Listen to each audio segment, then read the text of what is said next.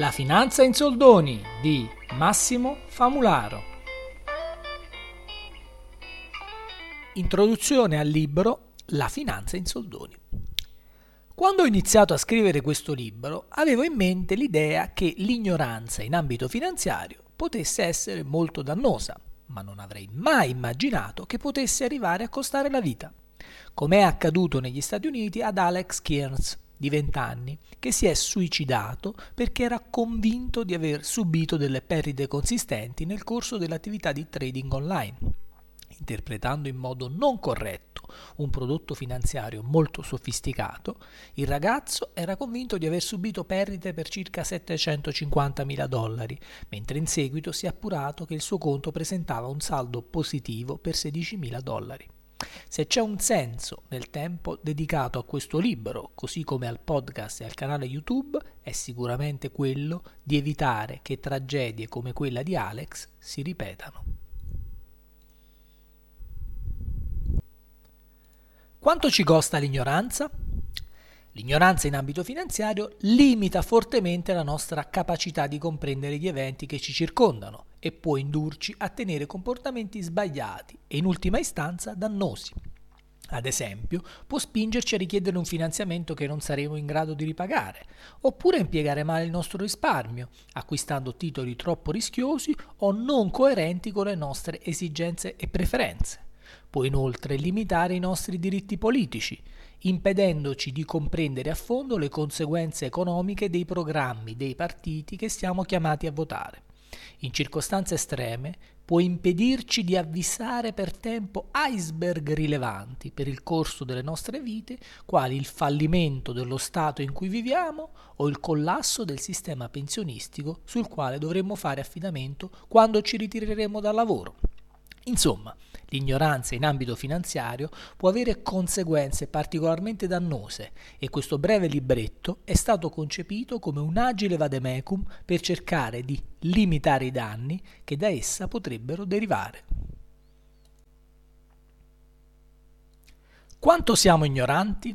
Alle riflessioni di carattere generale si può aggiungere qualche considerazione specifica riguardante l'Italia. Secondo l'indagine sull'alfabetizzazione delle competenze finanziarie degli italiani, condotta dalla Banca d'Italia nei primi mesi del 2020, l'Italia si colloca al penultimo posto in base a un indicatore che misura competenze, comportamento e attitudini in ambito finanziario. Guardando all'organizzazione della scuola dell'obbligo, si può osservare come sia previsto l'insegnamento di nozioni di base di musica, arte e immagine ed educazione fisica e, ancorché in via opzionale, anche della religione cattolica. Dunque possiamo confidare che ogni cittadino di questo paese conosca almeno di nome le sette note, i colori primari e, se del caso, i dieci comandamenti.